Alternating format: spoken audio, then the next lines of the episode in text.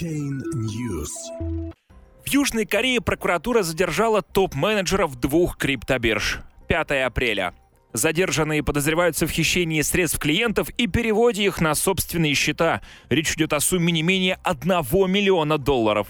Власти Южной Кореи задержали четырех топ-менеджеров двух криптовалютных бирж. Одним из задержанных является исполнительный директор пятой по величине южнокорейской биржи CoinNest Ким Ик Хван.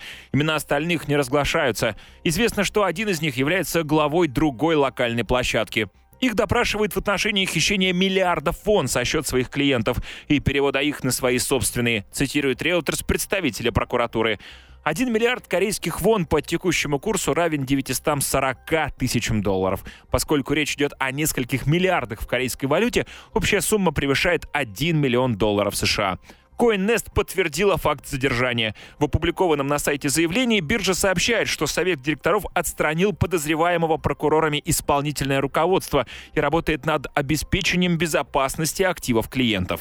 CoinNest привлекла новых специалистов в области финансов, безопасности и технологии и формирует другую команду управленцев, которая обеспечит благоприятные торговые условия. Кроме того, в ближайшее время мы объявим о раскрытии информации о счетах и депозитах инвесторов через внешние агентства, а также уведомим своих клиентов о том, что их депозиты находятся в полной безопасности, обещает CoinNest.